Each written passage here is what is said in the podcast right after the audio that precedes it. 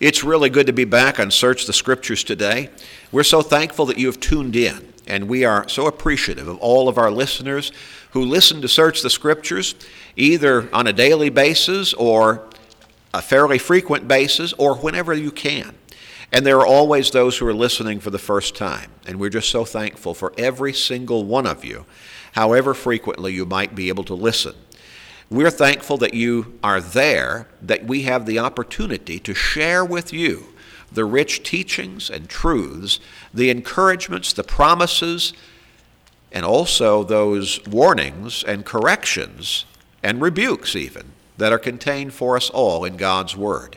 All of those things are there to guide us in the best life that a man can possibly live, or a woman, or a child, with the greatest hope and expectation, and the most important, direction in life. And that, of course, is going to point us to heaven.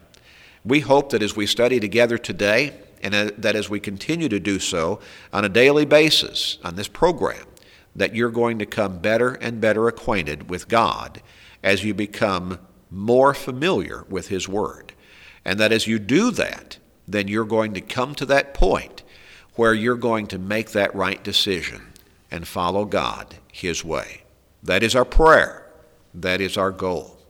It's wonderful to be able to study here today with my brothers in Christ, Dennis Stackhouse and Dwayne Kennedy. Dwayne, good to be back with you, brother. Thank you, Gary. It's good to be on the program with you and with all who are listening. Uh, whether you are just joining us for the first time today, we are encouraged that you are here, and we are certainly glad to have you regular listeners tuning in again. And we trust that the program will inspire you today to turn to God in a greater way than you have in the past. It's good to be on the program with Dennis Stackhouse as well. Thank you, Dwayne and Gary. It's certainly a delight for me to be on the program with you both today. And it's such an encouragement to know that there are those listening to the program, and we certainly know that's happening because you've contacted us and let us know. And we do appreciate that so much. And we really are serious about making sure that we teach God's Word to you in an accurate fashion, in a thorough fashion, and yet also in a way that you can easily understand and comprehend. Because unless you can understand the message, it really does no good for you in your life. You really need to come to grips with what God has said what He is, what He desires from you, what He expects you to be as a Christian individual.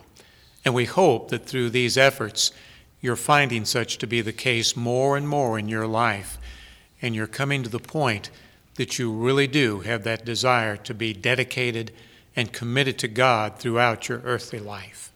Amen. Fellas, we're continuing in this study asking the question are you being careless with your soul? Probably a lot of people think about carelessness from material, uh, material point of view. Mm-hmm. They carelessly lost their wallet, mm-hmm. or somebody was carrying a twenty dollar bill and they laid it down and carelessly walked off and it's gone. Mm-hmm. Or maybe there was some lunch money that mama gave their her son or daughter and somehow they carelessly lost it on the way to school, and so they don't have any lunch that day. Hmm. Uh, and we could go on and on along that line. Somebody was careless in the way that they, you know, used a particular appliance or a, an electronic uh, device, and they blew it up. You know, I not blew it up literally, but I mean, you know, it fried. You know, and so it's it's either in need of great repair or it's just dead. You hmm. know, over with. We go on and on like that. But what we're talking about is a carelessness that is far more profound and far reaching. Mm-hmm. And that is, are you being careless with your eternal soul? And we've emphasized the point that there is nothing that we possess in this world that begins to compare in value to our soul. It is far beyond anything else in worth and value and importance in this world. Mm-hmm. God has blessed us with an eternal nature. We're different from everything else that He created. He created us in His image, Genesis chapter 1 and verses 27 and 28. Unique from everything else that He created. He created us again with that spiritual essence and, and, and identity, and we call that our soul. Mm-hmm. When we die physically in this world, everything attached to this world that we have come to possess, we will lose. Yes. We won't take any of it with us. If we lose our eternal soul as well, then we will have lost everything. Everything. So we need to make sure that we pay proper attention to our soul because it goes on. And it's going to be in one place or another eternally. Yes. Either in heaven or in hell. Those are the only two choices and, alter- uh, and, and alternatives. Mm-hmm. Now, we've asked some specific questions here. Are you being careless with your soul? Are you so focused on the affairs of this temporary physical life that you're neglecting your soul's salvation? We looked at the account that Jesus gave us in Matthew 6, verses 19 through 21, where he warned that we should not place our security on material possessions. Don't lay up for yourselves treasures on earth mm-hmm. where moth and rust destroy and where thieves break in and steal. Mm-hmm. But lay up for yourselves treasures in heaven where neither moth nor rust consume, where thieves do not break in and steal. For where your treasure is, there your heart will be also. That's right. All of those things are temporary, aren't they? Yes. Yes. Because they're of this world. Mm-hmm. They're temporal. We need to make sure that our riches are stored up in heaven yes. on the spiritual side of life. We looked in our last program at the account of the rich farmer, and he had such a bumper crop that his barns could not store all of the produce. So he decided he'd build greater barns, bigger storehouses. There was nothing wrong with that. But his attitude was displayed when he said, Then I will say to my soul, Eat, drink, and be merry. Right. Take your ease, for you have much goods laid up for many days. He was placing his security in his material possessions and wealth. Mm-hmm. And God said, Fool, this night your soul will be required of you. Mm-hmm. In other words, God was saying, You're going to die tonight. Yes. And then all of this stuff that you've accumulated and acquired and possessed, not going to help you one bit. And what did Jesus say at the end of that? So is he. Yes, who is not rich toward God. Yes. What a telling statement that is. It really is. It really is. Now, let's ask another question. Are you carelessly putting off obedience to your Lord until it's too late? Dennis, how about reading for us the account of uh, the Apostle Paul making his defense and particularly, particularly uh, focusing on King Agrippa in Acts chapter 26, verses 26 through 28. For the king, before whom I also speak freely, knows these things. For I am convinced that none of these things escapes his attention, since this thing was not done in a corner. King Agrippa, do you believe the prophets? I know that you do believe. Then Agrippa said to Paul, You almost persuade me to become a Christian. Yes. Now, this is a text that has um, provoked considerable discussion as to exactly what Agrippa meant when he said, almost, you persuade me to be a Christian. I believe the American Standard Version says, in a short time you fain would make me a Christian. Right. I'm sure that clears it up for most of us. Rather, you know, obscure language to some extent at least. Mm-hmm there's a question did he really mean, Paul, you almost got me here. You've almost persuaded me to make up my mind, become a Christian. Or is he kind of speaking sarcastically to Paul? Mm-hmm. You think you're going to persuade me in this short a time? Well, it's interesting how Paul responds in verse 29, where he says, I would to God that not only you, but also all who hear me today might become both almost and altogether such as I am, except for these chains. Mm-hmm. So maybe there was more there in Agrippa's words than we might pick up. Maybe he was kind of shaken to his soul there, at least to some extent. Mm-hmm. Paul remained sincere in his hope for him that he would come to an understanding of the things that he was saying. That he'd make up his mind. Yes. Mm-hmm. And all of us need to do that. But how many times have we put that off? Yeah, we were almost ready. We realized we we needed to come to God. We needed to surrender our lives to our Lord and Savior. We needed to be baptized for the remission of our sins. But we held back. Mm-hmm. Almost, almost, but uh, not quite. And maybe we used, and we've talked about this in previous programs, maybe we used that, that conscience salving statement I'm not ready to make a commitment. Right. Well, in making that statement, we have made a commitment, haven't we? We certainly have. We made the commitment to not obey our God mm-hmm. and our right. Lord. Yes. Very telling. Are you being careless in putting off obeying the Lord, in coming to God in obedience until your time runs out? There's another example for us in the 24th chapter of Acts and verses 24 and 25. Dwayne, how about reading that for us? And after some days, when Felix came with his wife Drusilla, who was Jewish, he sent for Paul and heard him concerning the faith in Christ. Now, as he reasoned about righteousness, self control, and judgment to come, Felix was afraid and answered, Go away for now. When I have a convenient time, I will call for you. When I have a convenient time, I will call for you. Right. How would you like to stand before the Lord at judgment?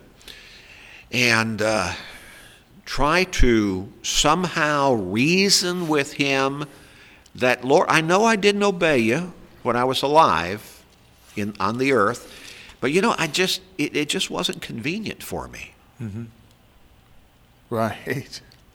Wouldn't you hate to be there, standing there, trying to reason that line with your Lord? Hmm.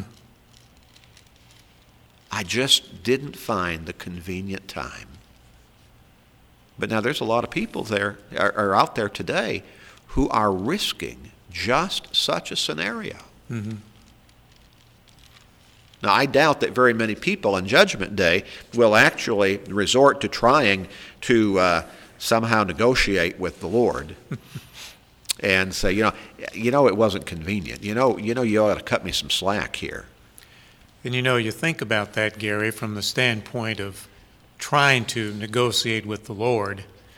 You know, how easily could he come back and say, well, you know, it wasn't convenient for me to be put on trial, falsely accused, and go through the tortures of the cross. Yeah, yeah.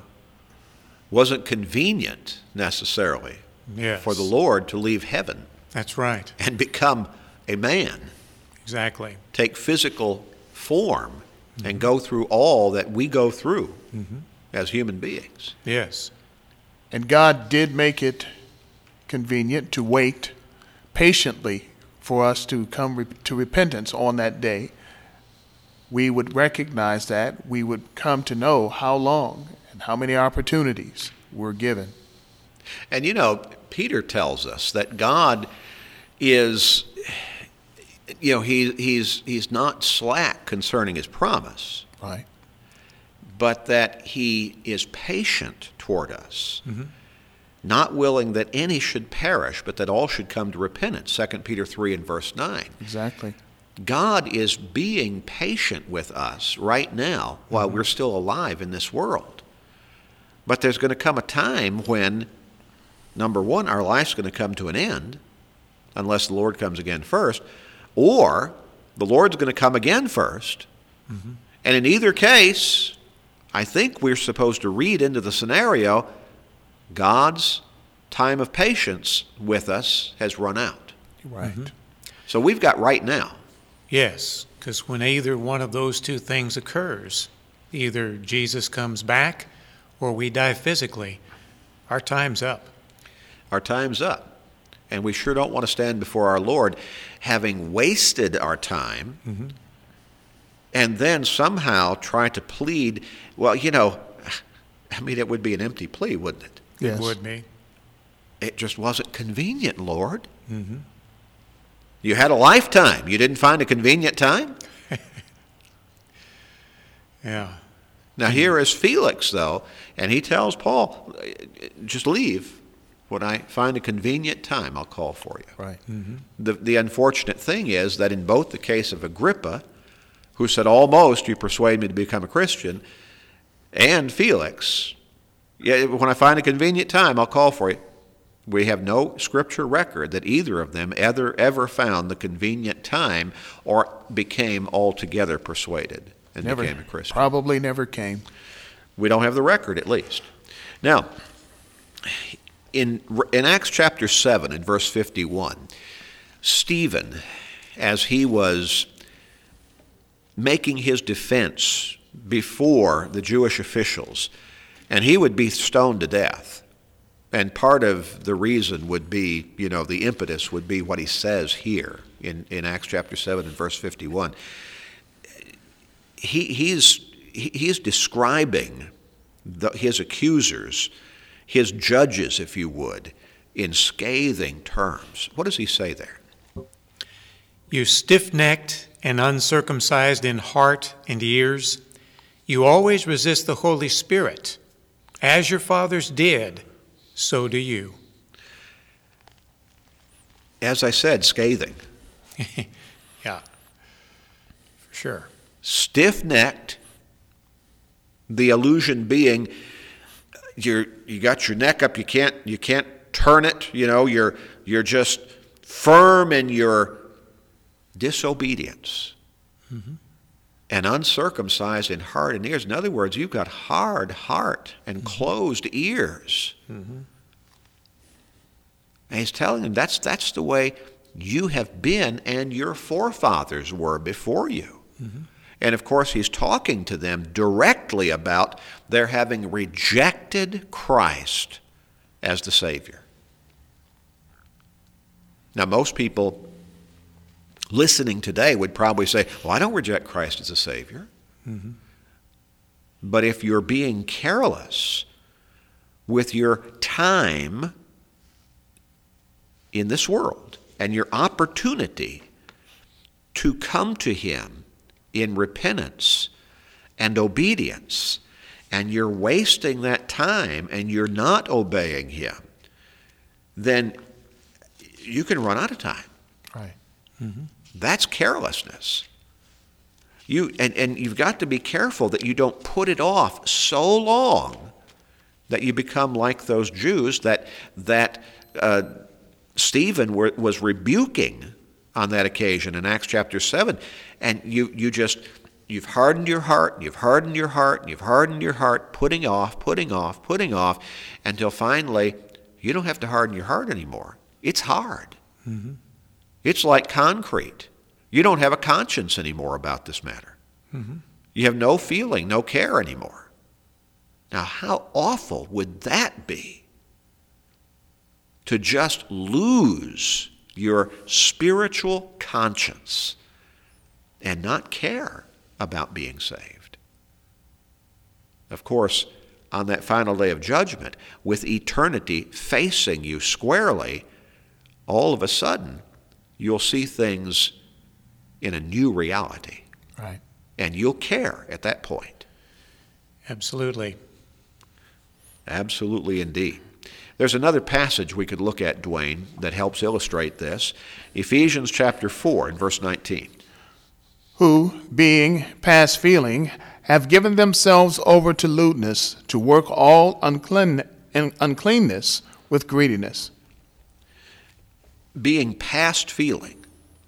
Again, the idea no more sense of conscience. Right. Or of conscience. No more sense of conscience. You know, perhaps some of our listeners have run into people like that. People who have so hardened their hearts about doing right or against doing right that they have no more feeling as, as far as right or wrong is concerned. There are a lot of people like that, basically, in the world today. I'm not sure how they get through life. They certainly have no hope, I, I wouldn't think, in their mind of eternity. But they have so hardened they're hearts, their past feeling. Now, it'd be terrible, again, to face judgment in that kind of spiritual state. Boy, wouldn't it? That just, that's an awful picture. You know, and I'm, I'm thinking to back, back to what we were told in Acts chapter 7. And Stephen said, You always resist the Holy Spirit to those people who were listening to him. And the Holy Spirit, among other things, his job, if we could look at it that way, as the scriptures were being recorded, was the transmission of God's Word through the writers who were inspired.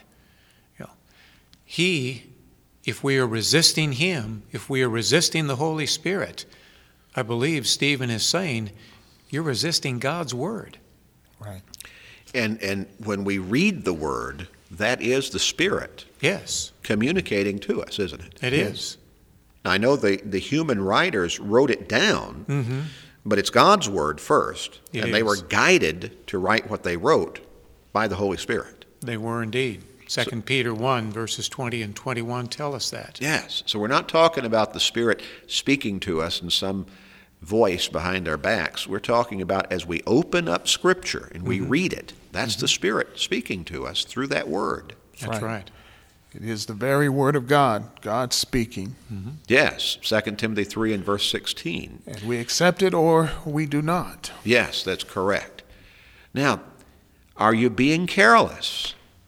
Are you carelessly putting off obeying God, obeying your Lord and Savior Jesus Christ, to the point where you could risk having no more feeling for God, for Christ, for your soul's salvation? Now, don't think that just because you have no feeling right now, you have no conscience about those matters, it doesn't strike a chord within you, but it's going to be that way in eternity. No, that's, that's not going to buffer you against the reality of eternal condemnation, torment in hell. You need to be ready for eternity because eternity is coming. Don't be so careless with your soul that you keep putting off obedience to God to the point where you have no more feeling, or maybe you're, you will have no more feeling about obeying God, about that making a difference in your life. Contact us right now and ask for that free Bible study and begin to learn right from His Word how you can get ready for eternity, how you can prepare your soul for eternal life. Don't put it off. Contact us now.